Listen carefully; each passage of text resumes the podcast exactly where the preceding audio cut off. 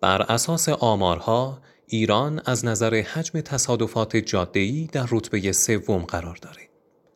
تعداد فوتی ها و مصدوم های این حوادث سالانه به بیش از 300 هزار تن می رسد. در سیاستخانی هفته بیستم سال راه های کاهش روند رسیدگی به پرونده های تصادفات را مرور می کنیم. در حال حاضر روند رسیدگی به تصادفات جاده‌ای با مشکلات بسیاری مواجه است.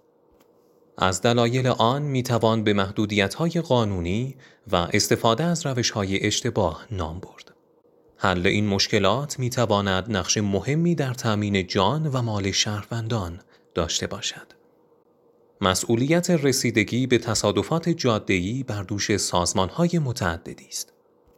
از جمله راهنمایی و رانندگی، شهرداری، شرکت‌های بیمه، مراجع قضایی و کارشناسان دادگستری در این امر دخیل هستند.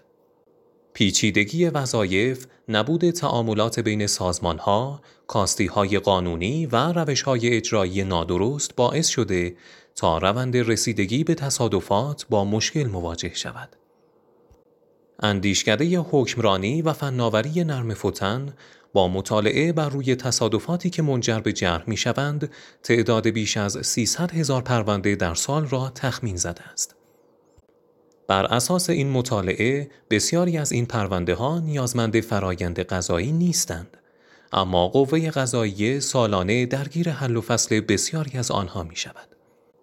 مشکلات فرایند رسیدگی به تصادفات جرحی را می توان در سه محور خلاصه کرد.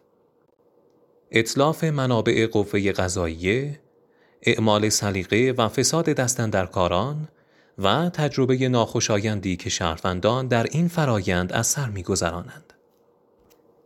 اندیشکده نرم فتن پیشنهاد داده امکان توافق دو جانبه بین مصدوم و بیمه فراهم شود.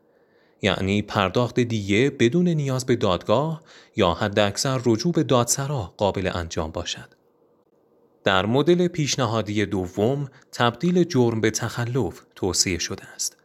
به عبارت دیگر چون بخشی از فرایند رسیدگی به جنبه عمومی جرم مربوط است و نیازمند فرایند غذایی است با تبدیل جرم به تخلف بخشی از فرایند رسیدگی خود به خود حذف می شود. برای مطالعه جزئیات این بررسی می توانید با مراجعه به سایت جامعه اندیشکده ها به آدرس iranthinktanks.com پژوهش وضعیت فرایند غذایی رسیدگی به تصادفات جرحی و طبعات آن را دریافت و مطالعه کنید.